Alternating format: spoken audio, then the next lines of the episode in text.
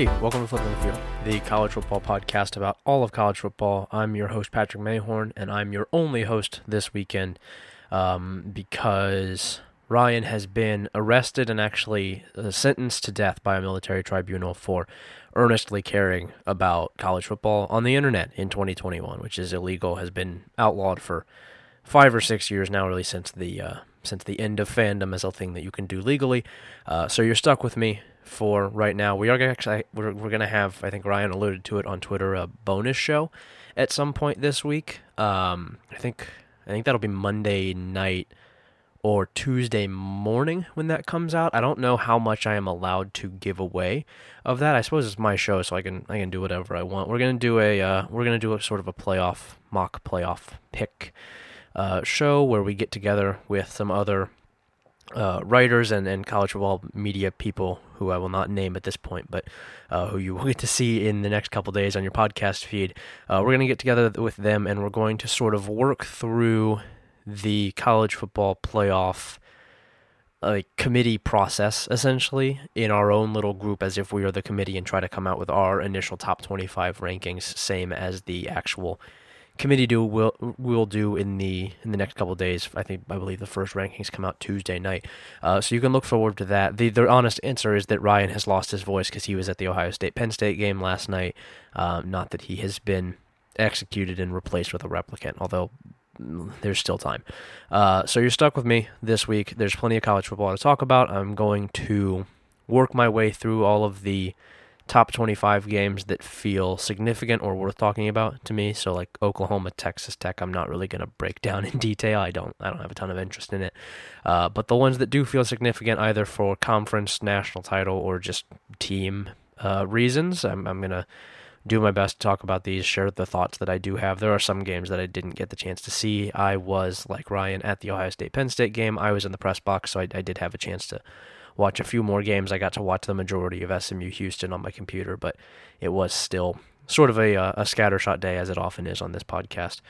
First up, I believe this was the Thursday night game. Coastal Carolina 35, Troy 28. I'm not going to say that I am concerned yet about Coastal Carolina because I, I don't think I am. I don't think I'm fully worried about Coastal Carolina as a as a football product. This offense has been so consistently good over the last two seasons um, and the remaining schedule is just there's nothing here that really jumps out at me. It's Georgia Southern, Georgia State, Texas State, South Alabama. Those those should be wins. Obviously, we knew coming into the season that those should be wins, and those that has not changed. Um, but this is now two weeks in a row where the Coastal Carolina offense looked kind of shaky. I don't really like this Troy team. I, I alluded in the in the pre-show, the preview show that, that Chip Lindsey's on the hot seat. I think that's true. Uh, the Troy head coach. I, I still believe that, but he managed to keep it within seven here. Troy did get kind of a late touchdown to, to make it closer, although it was not like a, a garbage time touchdown. It was still something of a close game with, with a few minutes to play. Um, my primary beef here is the same as it was uh, a week ago against Appalachian State, is that it often, oh, excuse me, um, it often feels like Coastal Carolina has kind of gone away from what made it so good. Um, there's not this rushing attack is not really impressing me right now. Uh, Shamari Jones is not great at running back. He's fine, but he had 54 yards on one run and 95 on the day, which is not really what this offense was built to do. And Grayson McCall is not good enough to, as a runner, to to carry the rushing attack on his own. They're still doing some option stuff, but it feels like they are either lacking for a running back that can make it work, or the they've stopped calling the good plays. And I don't really understand if that's the case why they would do that. Um, other than as I was saying on the the last review show, you know, maybe Jamey Chadwell's kind of trying to sanitize himself a little bit, which I, if that's the case, I hate that. Like that, that stinks. You know, I, I have, I've, I've ridden hard for this guy, and if he's, he's going away from, from what worked, that, that really bothers me. But I don't know if I'm willing to accuse him of that quite yet in any more of a, you know, uh, like a defined way outside of just it kind of feels like that might be what he's doing. Um, Coastal wins should be fine, still should go 11 and 1, but it's certainly something to to look at. Uh, number 16, Baylor 31, Texas 24. This was a really fun game. I had a lot of fun watching this. This was one of the noon games. Um, Gerry Bohanon did not have a great game for Baylor, threw two interceptions, two pretty bad interceptions, if I'm being honest, but did enough in the passing game to keep the offense moving. Uh, I thought that the Baylor rushing attack was pretty good too, with Abram Smith leading the way, um, as well as I believe Trestan Ebner is the, the backup running back there. Uh, I, I had fun watching this Baylor offense. I've had fun watching this Baylor team a lot this season. I think this might be the pretty comfortably the second best team in the Big 12. Even though they lost to Oklahoma State, I feel better about this Baylor team than I do about the Oklahoma State team. I think their uh, November 13th matchup with Oklahoma is extremely interesting. I think if Oklahoma is going to lose, it's going to be there. Uh, just from what I've seen from Iowa State and, and others, I it's hard to see somebody else beating Oklahoma. But I, I think that Baylor does have the defense and the team in general to do it uh, offense is probably better than you maybe realize. It's it's I mean they're seventh in the nation in in rushing yards, and it's it really is the Jeff Grimes offense. This is what BYU is doing last year. Don't be surprised if a couple years from now Gerry Bohanon is getting draft hype in maybe not quite the same way that Zach Wilson was, but to sort of a similar breakdown of him as a player because he's not he's not terribly dissimilar. He's a little bit stronger, a little bit bigger. But I, I think this Baylor team is good, and it it showed that here. It, it pulled off a pretty impressive comeback. Uh, was down 21-10 in the third quarter, managed to win at 31-24. Uh, on the other side of things, man, this this Texas season, this is this is pure uncut Texas right here. Sark is really getting right to the core of what Texas has been for years now and you know you, where you get the the transcendent results like beating Louisiana week 1 absolutely crushing Texas Tech putting 70 points on them you get you know a close loss to Oklahoma where I think Texas probably had a pretty pretty strong case to win that game. And then you have some losses. Arkansas that Oklahoma game Oklahoma State Baylor where in Arkansas's case, Texas never had a chance. But in those last three losses, three straight now, Texas has been in the game and probably should have won it and just didn't just just didn't close down the stretch. And I think that mm, you know maybe partially that has something to do with having a young quarterback. Casey Thompson is I thought was fine in this game. Bijan Robinson 17 carries for 43 yards is very troubling for this team in general. I'm not sure what to make of that outside of Dave Aranda did a really nice job. But this defense is just not doing the offense any favors, and Baylor was able to take advantage here. Texas has four winnable games left on the schedule Iowa State, Kansas, West Virginia, Kansas State. They really got kind of unlucky with their Big 12 draw, getting the probably four best teams in the league back to back to back to back. But I think finish eight and four or seven and five, and you're you're still feeling okay about Steve Sarkisian if you're Texas uh, unless like Baylor goes 11 and 1, which which seems possible at this point cuz Texas being just okay is made quite a bit worse by a different team in Texas being good or very good, especially one that isn't A&M because Texas is is sort of this is not a program that likes to see its understudies succeed, and I think that it considers Baylor an understudy, whether it's fair or not. Historically, it certainly is, and, and Baylor is quite a bit beyond what Texas is right now, as it as it showed here. Uh, next up, number 17 Pitt, 34 Miami, 38. We kind of joked on the last two shows that this this felt like the most you know the most Pitt result you know that they would they would be riding high after beating Clemson jumping up the ranking the rankings everybody's talking about them we have Al, friend of the show Alan Saunders on to, to talk about Kenny Pickett and about Pitt as a potential playoff contender as an ACC title contender and here, with everybody watching them, they get a you know they get a national. I don't know if it was a national TV spot, but they get a, a, a kind of important game, trying to keep up the momentum, and they lose to a Miami team with its backup quarterback.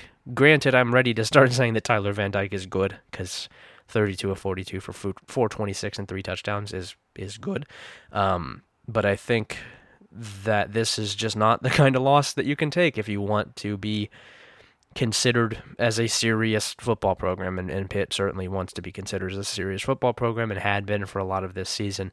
Kenny Pickett didn't even really play poorly here. I thought he was fine. 519 yards is hard to complain about, though he, he, he did have two kind of bad interceptions. Rushing attack didn't get a whole lot going here, and the defense really let him down. Uh, this is not the end of the road for Pitt. Pitt still leads in the Coastal, still has a game up on uh, Virginia, Virginia Tech mm, no longer on my. It only has the one game on Miami, which is two and two. But uh, at three and one in conference play does still control its own destiny pretty pretty comfortably here. That November twentieth game against Virginia is looking very important, as is the North Carolina game the week before, which Ryan is going to go to. North Carolina is not competing for the Coastal, but it is still a game that I think Pitt absolutely could lose. Uh, and then Syracuse to end the season, a, a, a, better Syracuse team than we were expecting, a Syracuse team that is impressively, I think, one win away from bowl eligibility. So good for uh, good for Dino Babers and for Syracuse. If you're Pitt, I think that trying to win the ACC is an admirable goal here. I think that it's still totally in reach. Win out and you're in the championship game, and then you just have to beat presumably Wake Forest.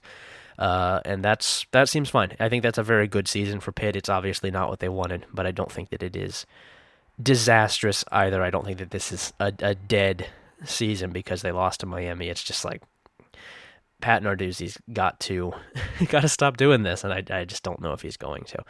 Next up, number two, Cincinnati, thirty-one, Tulane, twelve. Uh, Tulane made this interesting for about a half, uh, cut it to 14 to 12 going into halftime. And then Cincinnati did as it does in the second half, pretty much completely shut down the Tulane offense. Uh, Cincinnati offense has been stop and start for the last couple weeks. Uh, Mike Denbrock, the offensive coordinator, I'm not a not a huge fan of, and I, I think that this is it is it is bearing out in these last few games against Navy and now against Tulane that his offense maybe isn't especially good. Uh, it, it gets the job done for the most part, but I, do, I don't think that he's using these players as well as he probably could be.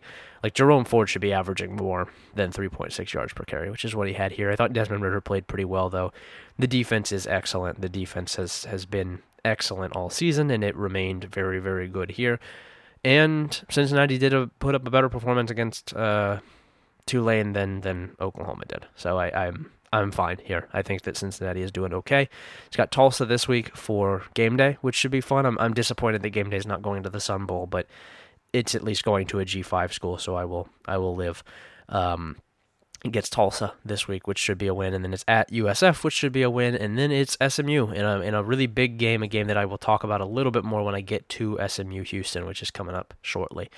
Uh, but I, I think that 12 and 0 looks as realistic as ever here for Cincinnati, and that a playoff spot is it, should be there certainly if that happens. And I, I, think as it stands right now, I, I kind of feel like it will be there. I, I've who knows, maybe I'm being naive, but I don't know if Oklahoma's going to win out. I don't think Alabama's going to beat Georgia. Um, I don't think Ohio State's going to lose again and let like Michigan State into the conversation. And I don't think Wake Forest wins out, and that leaves you with what Oregon and you know like a one loss Oklahoma and then unbeaten Cincinnati. I think Cincinnati probably gets in, but that's a that's a conversation for an, for another day. It's a conversation I'm sure we're going to have plenty. And right now, I think it's fine to just enjoy a very good Cincinnati defense. That would be, or yeah, yeah, Cincinnati defense, Cincinnati team in general. That would be my my thoughts. Uh, number eight, Michigan State 37. Number six, Michigan 33 at Michigan State. This one was a lot of fun. I, I was talking with, um, I'll say enemy of the show, and my, my fellow podcast co-host on uh, on my other show, Wyatt Crocher, about this game and about it, how it was like the first good Big Ten game and the first good Fox game since probably 2017 or 2019. 2019 being the Penn State Minnesota game 2017 being Ohio State Penn State, the last Ohio State Penn State game that was really really good. I guess 2018 Ohio State Penn State was was good as well if memory serves, but I don't know if that was on Fox. I think that was an ABC game. Uh, but this was good. This was really good. We got to, we got to see Gus Johnson on an actually interesting game, which was the first time we've seen that this season. It really is a baffling pairing him and, and Big Ten football because he's he's not built for this. This is not not his his shtick. It's very hard to yell about Northwestern football unless you're angry about it. Uh, but I thought this was great. I thought this was a lot of fun to watch. I was pretty sure Michigan was going to win, especially when it took a, a you know 16 point lead well into the third quarter. But the offense stumbled quite a bit late. I think that the moving JJ McCarthy in and out of the lineup was ill advised. Um, I know that Cade was injured near the end of the game when JJ actually fumbled, but it, it, before that, when Cade was healthy, I don't really know what the benefit of doing that is beyond just you want to outsmart yourself for a little bit. I thought Cade played pretty well, all things considered. I think that Cade is capable of getting Michigan wins. He has done it so far this season. I think that he absolutely could beat Penn State when Michigan takes on Penn State in uh, not this upcoming week, but the week after. They go to Penn State. In between that, there's an Indiana matchup with a team that I think is maybe the worst in the Big Ten East, unfortunately. Uh, at Maryland with another bad team, and then Ohio State to end the season. I think 10 and 2 is, is totally realistic here for, for Michigan. I think that's a good season. As for Michigan State, uh, this is, I mean, this is big time. This is big time. I, I doubted Michigan State on here. I doubted Michigan State pretty much everywhere.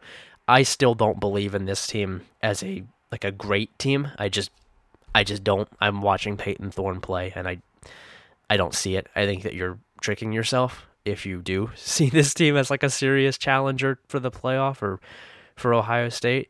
Um, it's very obviously not a complete team. I, I I don't really like the defense a whole lot. They they go fast, but they don't go especially consistently. Uh, but the story here was Kenneth Walker III. He is excellent. He's fantastic. He he runs for nearly 200 yards, five touchdowns. Pretty much won the game for Michigan State, especially in the second half, where he's got three more scores, all after Michigan takes that big lead, including the 23 yarder to kind of ice it near the end of the game and, and set Michigan up in a in a must score situation that it did not take advantage of. Um, I think this is a good game. I think these are both good teams. I don't think either of them are great, but I think that they're both good. I think that Michigan State is infinitely further along than I thought it would be this season. I think that Mel Tucker's going to make a great coach at LSU, which is unfortunate for Michigan State, but also I don't really give a shit, so I'll I'll live.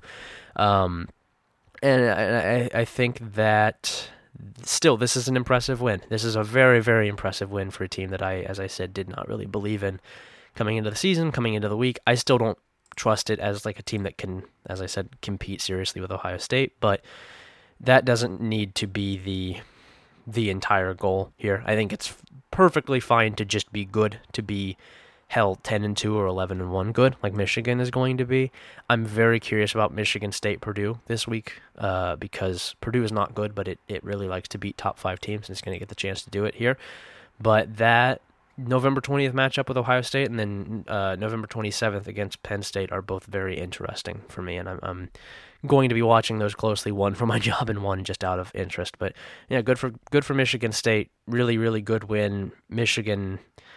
I don't think this is like an actionable offense. I don't think that this is the loss where you're you're you know oh we got to get rid of Harbaugh. But man, the the big game issues that he has are are real and they are a, a problem. They are absolutely a problem, and I, I don't think you fire the guy for him. I think that he probably should get extended after this season.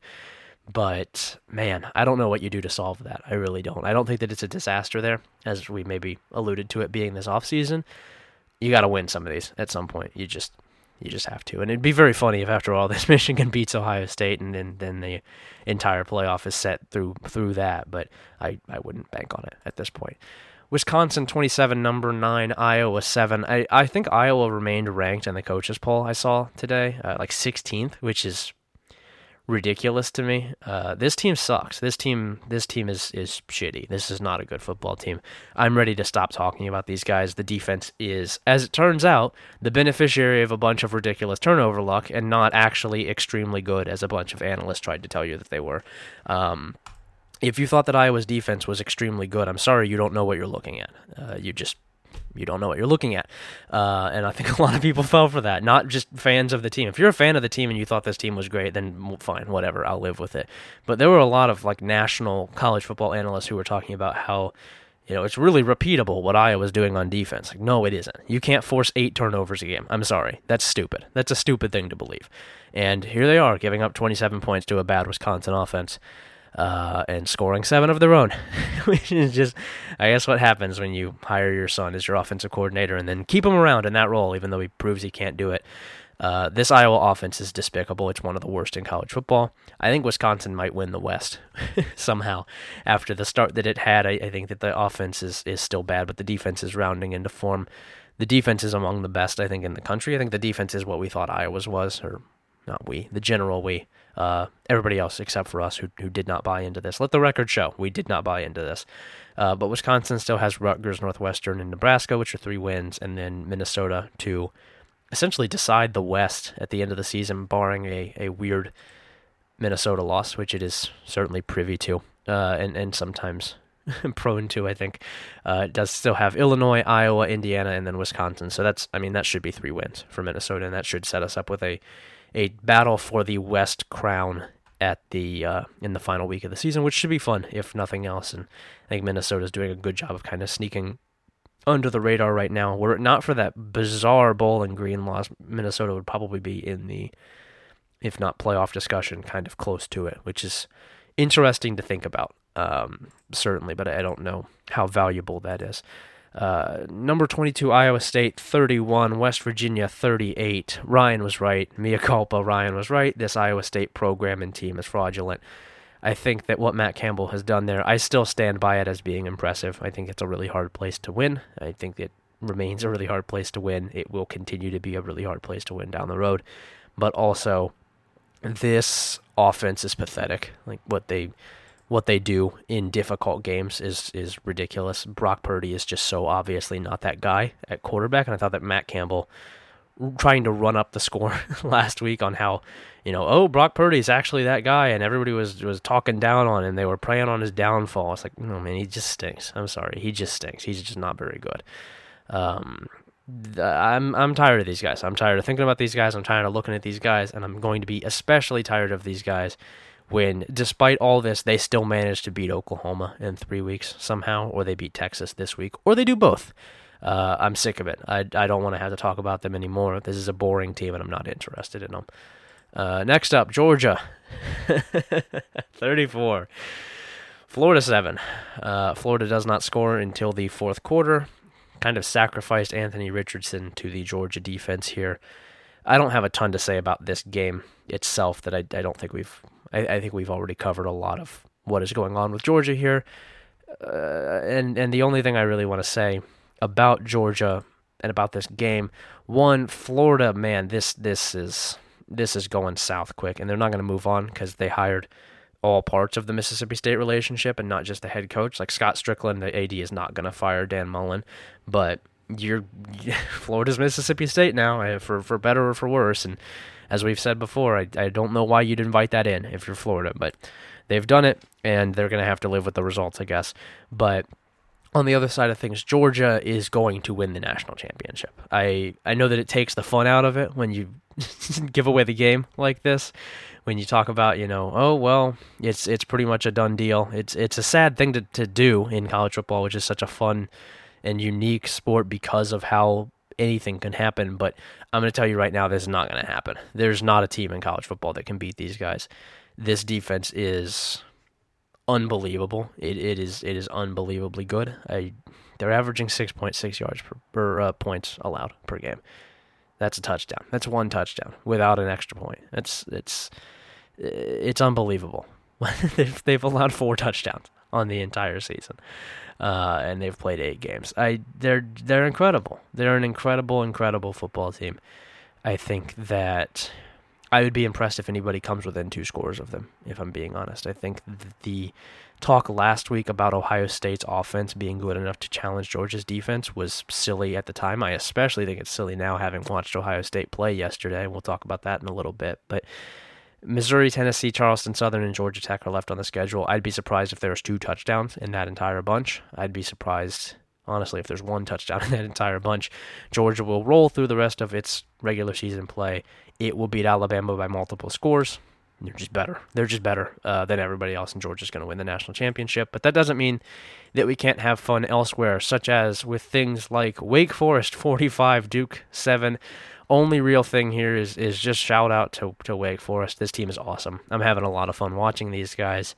They are really, really clicking on offense in these last couple weeks, and it helps to play Duke. But they're playing awesome football right now. They really are. Uh, they've got North Carolina on the road this weekend. I think a, a, what should be a pretty good game, and then NC State, Clemson, and Boston College to end out the season, which is not the easiest way in the world to end out your season. But I think that if anybody can handle it, it's it's these guys. I think that there's absolutely a chance that they win out here. I don't know what happens with an unbeaten Wake Forest. I'm not gonna start to predict that at this point because we have seen this happen before, not with Wake Forest, but with teams kind of like it. And I do think, while I think they could win all four of those remaining regular season games and the conference title, I think it's more likely that they lose one of them. Like I would take them as the favorite of any is as I would take them as the favorite in any of those five games, but I also think that it, at some point they're going to drop one that we just don't know about yet. And I don't know, as I said, I don't know which one it is, but I think that it does happen. If they win out, though, I mean, they're in. That's, that's an unbeaten Power 5 champion. They're, they're playing in a league worse than the AAC, but they would be in. And that's awesome. That's good for Wake Forest. I'm, I'm, I'm very happy for Dave Clawson and for these guys. They're, as I said, a very fun team to watch. I have enjoyed their run this season. 18, Auburn versus 10, Ole Miss. Auburn 31, Ole Miss 20. I don't really know what to think about this one. I'll be honest with you. I didn't get the chance to watch a whole lot of it, other than uh, I think Auburn is better than I thought it would be. Quite a bit better. I think that Bryan Harsin is doing a better job there than I thought he would. This is a big time win. This is a very, very impressive win. I think Ole Miss is a good team, and to hold that offense to 20 points is fantastic. That is that's very, very good for a defense. I think that Tank Bigsby's playing well. I think that Bo Nix has been on fire since he was benched against Georgia State. Credit to him. Uh, credit to Auburn staff for getting the best out of him. I think that Auburn is probably going to give Alabama a challenge at the end of the season and get them at home. And I think that as we, I believe, as we said on the podcast in the the preview, uh, Bryan Harsin beating Alabama and then getting fired for not having the COVID vaccine would be extremely funny, and so that that is kind of what I'm rooting for. I'm interested to see how they do at Texas A&M this weekend as well. Um, I don't think they're going to win that game, but also I didn't think they were going to win this one, so I've I've been wrong before. This is a this is a better team than I thought. I think that they are rapidly approaching good, if not full on good already. The offense especially. Um, on the other side of things, Ole Miss, I don't I don't know what to think here. I, I really don't. Um, probably not in conference title contention anymore. Not that they ever really were. Have a chance to get back on track against Liberty this week, and then Texas A&M, Vanderbilt, Mississippi State. That should be a 10 and 2 or 9 and 3 season. That's pretty good. That's that's pretty good. I don't think Lane Kiffin is going to stick around a whole lot longer, so you'll take that if you're Auburn, or if you're uh, Ole Miss.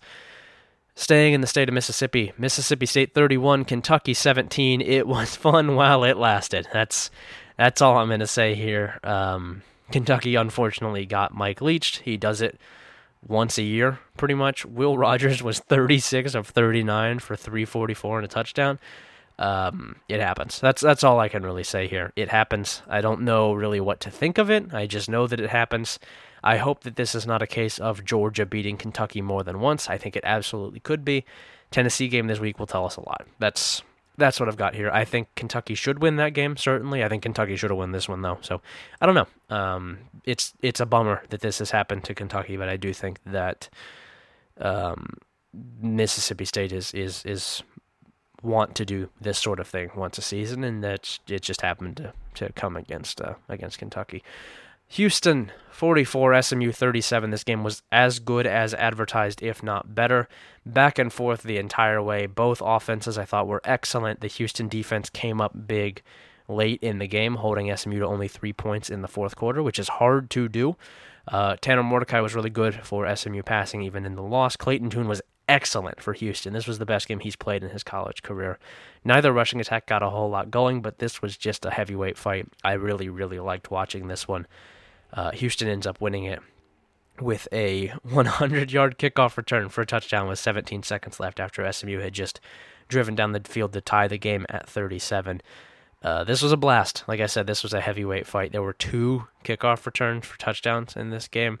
Uh, I think Houston was the better team. I think Houston deserved to win, and I think that the Houston Cincinnati AAC championship game is going to be phenomenal. I also think that SMU Cincinnati in a few weeks is going to be really good. I'm excited about both of those games, and I'm glad that Houston is good because it means that we're going to get two more really good Cincinnati games instead of just the one that we were expecting within a second in the form of a rematch against SMU. I would I would be surprised if Cincinnati doesn't draw Houston at this point.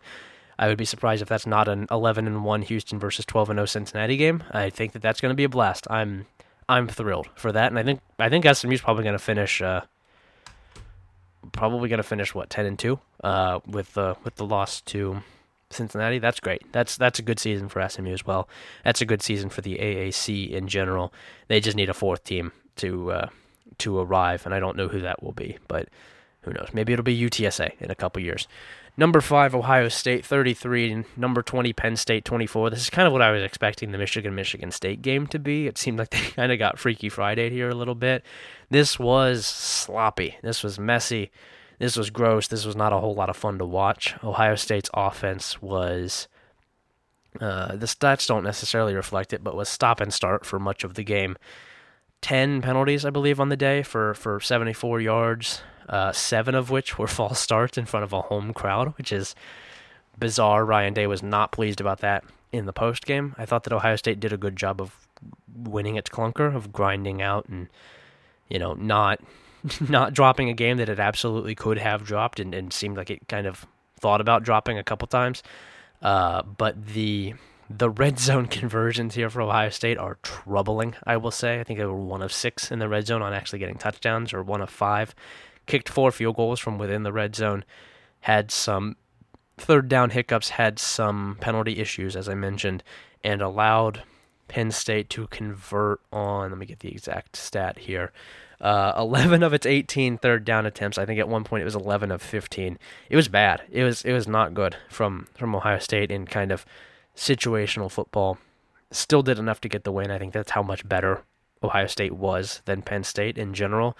But this was not a not a pretty performance from Ohio State and one that I think that if you if you show this up against Michigan State or Michigan, you will face a similar challenge. I don't think Ohio State's going to lose again in the regular season. I don't think it will lose again before the playoff, but I think this does at least show that Ohio State has not fully ascended back to being awesome, right? Like I, I think there's still some some kinks to work out here, and I'm ex- I'm excited about that. I'm glad about that because it means that there's still an interesting team here worth paying attention to and keeping an eye on. And maybe the Big Ten will be entertaining down the stretch rather than uh, what it has been in the last five or six years. So, uh, on the Penn State side of things, I thought side of things, I thought Sean Clifford played pretty well. He still couldn't run much of anything. This rushing attack is terrible. If the rushing attack had been good here, Penn State wins, and that's you know, if Penn State was better, it wins the game. it's you know an easy thing to say, but I don't know what's gone wrong with this rushing attack, but it's really really bad. Uh, I thought Penn State played well, though. I thought it was a good game for Penn State. I thought it was a bad game for Ohio State. Kind of what Penn State needed to keep it close. It got it, and just mm, you know, Ohio State holds on, wins its clunker. Has, I believe, four kind of interesting games left: Nebraska, Purdue, Michigan State, and Michigan. The last two obviously more important than the first two, but it should be an interesting stretch here at the end of the season for for both of these teams.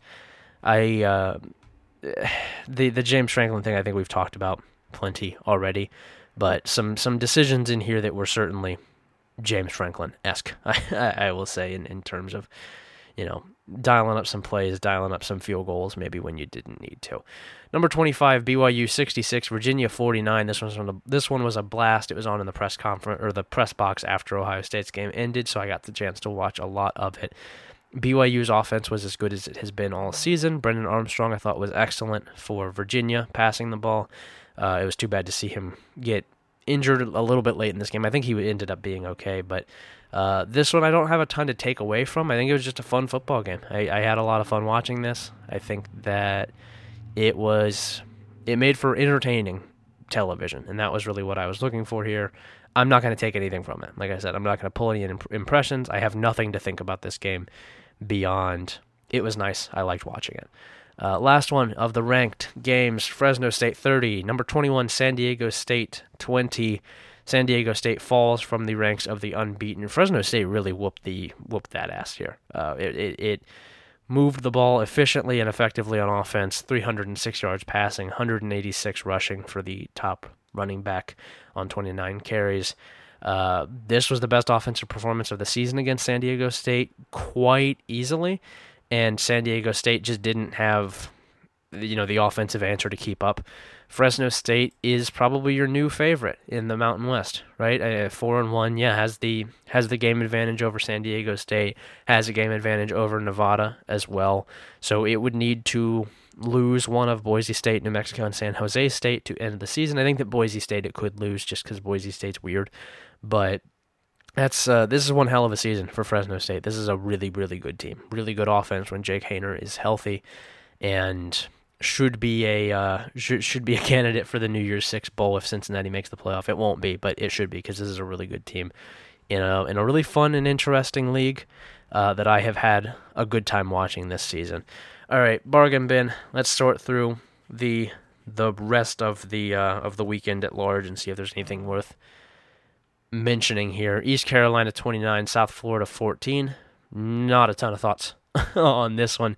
I think East Carolina's going to make a bowl game, which is cool. Yeah, I, I'm I'm happy for that program. I think that they really really needed this. They're sitting at four and four right now. They still have Temple, Memphis, Navy, and Cincinnati left. So one sure loss, but three games I think they absolutely could win. get two of those, and you're going to a bowl game. That's that's progress for Mike Houston. That is what he really needed was just some sort of sign of life. Navy 20, Tulsa 17. Tulsa has fallen off a cliff. Navy didn't have a passing yard in this game, and it still won. Um, Tulsa's in a bad place. I, I don't know. I don't know how long Phil Montgomery is for that job, even with the good season that they had last year, just because this has been bad. This has been a return to form, and that form is not positive. Nevada 51, UNLV 20, only mentioning because Carson Strong was awesome. He's really, really good. Um, Bowling Green 56, Buffalo 44. I thought this one was funny because Bowling Green's offense was suddenly awesome as soon as Scot Loeffler was kicked out of the game. And maybe that's something they should look into down the road. Virginia Tech 26, Georgia Tech 17. Ah, oh, man. Mm, I don't know. I don't know about Georgia Tech. I don't know. I don't know about what's going on here. It really seems like they should be winning some of these games. It's just not even like as a as a snarky, you know, they oh they they should try winning some of these, but like I don't know how they're not winning some of these games. You know, Virginia last week, this one now, uh, Clemson in week three, Northern Illinois in week one. Uh, they're sitting at three and five right now. They would need to get three of Miami, Boston College, Notre Dame, and Georgia. They're not going to. I don't think you can move on from Geoff Collins in, in still this early stage of, of his time there, but they really, really, really need to start showing something next season because you're just not going to get recruits doing this. And that's that was his whole pitch. That was his proof of concept. And I think that beating North Carolina is not going to get you four stars, and that's what they need more than anything right now because they don't do anything schematically that really stands out to me as as transcendent enough to win you football games. Rutgers 20, Illinois 14. I don't know. I don't know how Penn State lost that game last week. I, I really don't. Um, Maryland 38, Indiana 35. I thought Donaven McCulley played really well here for Indiana, but Maryland's offense was was too good for Indiana to handle. I think Nick Sheridan's got to go, obviously, for Indiana at offensive coordinator, but I'm not sure how much more I would change the program beyond that. I think Dan- Donaven McCulley can be good. I think he can be really good with a good uh, coordinator and quarterbacks coach. I would I would bank on that. I think the defense has to get better, but I'm not sure there's a serious change that needs to be made to to lead to that. Um, let's see here. North Texas 30, Rice 24 in overtime. Good win from North Texas. Seth Littrell is still extremely fired, but it is it is nice for him to get a win. Um, just looking if they had any chance at bowl eligibility, and I'll tell you, they do not. So this, I think that one is that relationship is just about done. Washington State 34, Arizona State 21. Speaking of relationships that should be done, I'm sorry. I like Herm. I think Herm is a funny guy. He's got to go because this sucks. This this absolutely sucks with the roster that they had. This is a deeply shitty football team that has just blown it, blown its best chance at being relevant in in several years. This sucks. This is a this is a really bad coaching job that has happened here, and, and I think that I think if you go out and get a competent coach, this team's probably ten and two, and right now they're sitting at five and three, and they still have I think three losable games on the schedule in USC, Washington, and Oregon State. Like this is this is not good. Um, what what is what has happened here? Uh, next, uh, oh, as for Washington State, good for them getting the getting a uh, getting a win without a coach, which is I would imagine kind of hard to do, but I don't know. I've I've never I've never done it personally. Utah State 51, Hawaii 31. Utah State I mentioned because it's going bowling. They're 6 and 2. They are currently leading the Mountain Division, which is insane to me. They have a win over Air Force too. I think there's a decent chance that Utah State could win the conference. Like not not the championship game, but could win the Mountain Division. It's sitting at 4 and 1 Next best is three and two Air Force, and then it's two and two Boise State and two and two Colorado State. Utah State has a win over Colorado State. It lost to Boise, but if it wins out, it won't matter. New Mexico State, San Jose State, Wyoming, and New Mexico are all winnable left on the schedule. New Mexico State's not a conference opponent, and Boise State still has uh, Fresno State, which I think is a conference loss. I think that's going to be a conference loss. Wyoming, New Mexico, and San Diego State, which I think they lose. I think Utah State's going to win the Mountain, and that's awesome. This this is year one for Blake Anderson. I don't know how good this team actually is, just as a football team, but they've won three straight. Two of them were probably closer than they needed to be in conference play, though, and and they're they're playing really well. This was not a good program last year. It is significantly better now and that's cool. I like that. I like fun things like that happening. I'm glad that these guys are going to get to go bowling. Uh, Missouri 37, Vanderbilt 28. The Missouri rush defense is what I want to mention here because it has been so disastrously bad all season. It remained really bad here, even against a, a rough opponent. Uh, Vanderbilt's top rusher, 14 carries for 152 yards. Second top, second best rusher, 17 for 95. That's bad. That is not good. But Tyler Badie rushed 31 times for 254 yards, so Missouri is able to get the win regardless. I I don't I don't care about what's going on here. I'm I'm tired of Eli Drinkwitz. I don't think he's a good football coach. Clemson 30, Florida State 20. Florida State should have won, couldn't hold on. Clemson is bad, but we'll we'll still make a bowl game. So the dream of, of Clemson not making a bowl game is is dead, unfortunately. But I don't know if they're going to be a whole lot better than that. Kansas State 31, TCU 12. It's time to move on from Gary Patterson. I know that he's got a statue on campus. I know that he is the guy at TCU. I know that he has long been the guy at TCU. His program stinks. It has rotted to the core. There's nothing left here. This is awful football they've got to move on. They they really really have to move on. There are a lot of interesting coaches in the state right now. There are a lot of interesting coaches with ties to the program. Move on. It's time. He's he's got to go. He's got to retire. This is this is done. Uh, Purdue 28, Nebraska 23. I mentioned because Scott Frost is in hell. This is another game that he should have won and just didn't. Uh, I believe the post game win expectancy per Bill Connelly for for Purdue was seven percent. Um, I feel like Nebraska has been on the wrong end of like six of those games where the post game win expectancy for the other team was like seven percent, and they still won. I don't know what the solution is here. I I think that we know where this is headed. I don't think Scott Frost is going to save his job, but I don't think that I would. I don't think that I would be like afraid to hire him if I was if I was a G5 school, especially. I think he's a good coach. I I really do. I don't think he's built a, a great staff here, and I don't think he's really trying to I don't think he I don't think he has a great idea of what you have to do to win at Nebraska, just like modern Nebraska. I don't know if he fully understands it. I don't know if anybody does. But this is not working. I don't think Scott Frost is a bad coach. I think he's gotten very unlucky here. I think that he would be a really good a really good G5 coach. I'm not sure where he would do that. He's got ties all over the place. Um, I would hire him if I was a G5 AD. I don't think that this should be the end of the Scott Frost time Scott Frost time as a head coach in college football. I think he'd make a good OC as well if he wants to go to the Nick Saban school for a year or, or anywhere else. But this is this is probably coming to an end, whether it is deserved or not, and it, it seems like it probably is right now. Uh, Minnesota 41, Northwestern 14. Mentioned it earlier. Minnesota might win the West, which is very funny. Um, Syracuse 21, Boston College 6. Once again, Ryan was right. This Boston College team stinks. They're not good. And I think that if they had Phil Jurkovec, they probably win a lot of these games. But this is uh, this is not going well this year. This is really not going well. They're down to, I think, 0 and 4 in ACC play. Syracuse, as mentioned, though, probably going to go to a bowl game. They're sitting at 5 and 4. They have left on the schedule Louisville, NC State, and Pitt. I think they can beat Louisville. It is on the road, so it's gonna be it's gonna be tough. They probably needed to beat Florida State back in week five or six, whatever it was, or Rutgers in week two. But I don't think this is impossible. I could see them winning one of those three. They're a good team. They have a good defense, and I hope that they get there. I think it'd be fun. Uh, San Jose State 27, Wyoming 21. Wyoming is terrible, but I want to mention that San Jose State's 5 and 4. Also could be headed to a bowl game. Still has three chances, but they're not great chances. Admittedly, Nevada, Utah State, and Fresno State. Uh, but good on San Jose State for rallying, bouncing back after a really bad start to the season, getting a win here. Nick Nash played well at quarterback. Nick Starkel has been hurt or uh, usurped. I don't actually know which one it is. It it, it really could be either, depending on uh, depending on where you stand on things. Uh, but I don't know.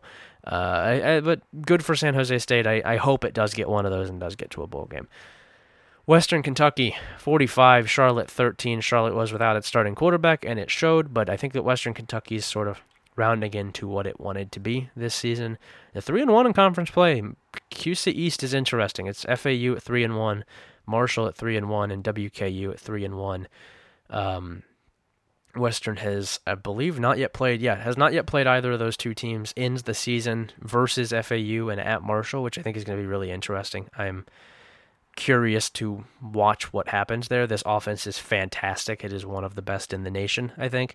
Defense is awful. Defense is absolutely terrible, but the CUSA East is suddenly interesting for kind of a a scrap sale of those three teams that are maybe not good but are at least intriguing, while the West is probably UTSA's to lose unless it drops a game to UTEP this week, which I, I would not expect personally. Uh, South Alabama 31, Arkansas State 13. No real thoughts on that. FAU 28, UTEP 25. Disappointing that the game, the uh, UTEP was not able to win this and and hopefully get game day to the Sun Belt or to um sorry to the Sun Bowl, but put up a good fight. Scored 15 points in the fourth quarter. I still think that this is a a fun story and a decent team. I don't think they're going to beat UTSA, but I do think that they're fine, and that's that's a step in the right direction for UTEP. Good win for FAU, a team that really needed this win just in general. Uh, Georgia State 21, Georgia Southern 14. Southerners without a coach, not a huge surprise here. California 39, Oregon State 25. Who is gonna win the uh, Who's gonna win the Pac-12? It it could be anybody. It seems like it could be literally anybody. Oregon probably wins the North, I would think, but I wouldn't bet on that right now because that would require betting on a team in the Pac-12, and that sounds terrible. And South, I, I guess, it's going to be Utah. I guess it's going to be Utah, and then maybe Oregon, or hell, maybe Washington State in the uh, in the conference title game. Mickey Mouse Conference. That's that's uh, that's where I come down on it. Boise State 28. Colorado State 19. Aren't you glad you listened to Urban Meyer on hiring Steve Addazio? Aren't you aren't you glad that you took the advice of, of America's dumbest man and hired Steve Addazio so that you could lose to Boise State, so you could drop a bunch of conference games, start off the season pretty strong, and then completely fall off a cliff? Um, I know I am. I'm I'm I'm very glad if I'm if I'm Colorado State's athletics director that I listened to Urban Meyer. It's usually such a good thing to do for football hires. USC 41, Arizona 34. I don't know what the fuck is going on out here. Kedon Slovis is, is not playing well, but at least USC continues the most important streak in football, which is Arizona's lengthy losing streak, uh, which becomes increasingly funny with each passing week as it uh, remembers that it hired Jedd Fisch, a thing that you don't have to do ever as a as a football program. It's so easy to just not hire Jedd Fisch. NC State gets back on track with a 28-13 win over Louisville. I I'm not ready to talk about these te- this team. They have hurt me too badly in the past, and so I'm good. I'll pass. Utah 44, UCLA 24. I'm done on on UCLA as as well. I'm out of here. They were without their starting quarterback Dorian Thompson Robinson, but that's no excuse for losing by 20 to Utah, which is I will say good again. Utah is, is back to being what it was in years past. They're only five and three, but I think they're going to win uh, three of the last four. Probably lose to Oregon, but I wouldn't put it past them to to to win that game. That sounds very Pac-12 to me. Defense is excellent. Offense is Utah. They are Utah. This is a Utah team. Lastly, Washington. Uh, Washington 20, Stanford 13. We were right about Stanford. It was just on a delayed release. We we we were wrong at the beginning, and we are right now. Um, very funny resume that this team has with wins over USC, Vanderbilt, and Oregon, and then losses now to Washington, Washington State, Arizona State, UCLA, and Kansas State. I don't know if there's another win on the schedule here. Cal looks most likely, maybe Oregon State, but they also have Notre Dame and Utah. I think it's time for, for David Shaw as well, and it, it was before the season as well, but it especially is now.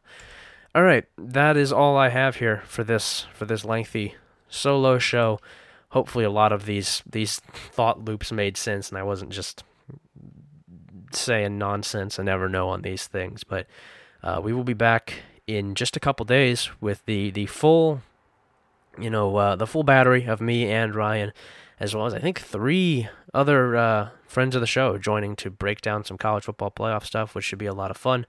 If Cincinnati is number one, just know that I am. If Cincinnati is not number one, just know that I am being silenced and uh, censored by by big social media, which is to say, Ryan Donnelly, the the criminal known as B1G underscore Ryan, who uh, a lot of people don't know this. He does actually run Facebook. He is he is uh, he is Mark Zuckerberg. So uh, breaking some news here on flipping the field. But I will see you guys then. I hope you enjoy. Be sure to follow me on Twitter, Patrick underscore Mayhorn. The show is on Twitter at Field Flipping. Ryan doesn't get a shout out on this one because he's he's not here, so I don't have to say his his uh, his uh, his at name. So I will see you guys later in the week, and then we will see you again on Thursday morning for our week. God, week ten preview show. The season goes by so fast.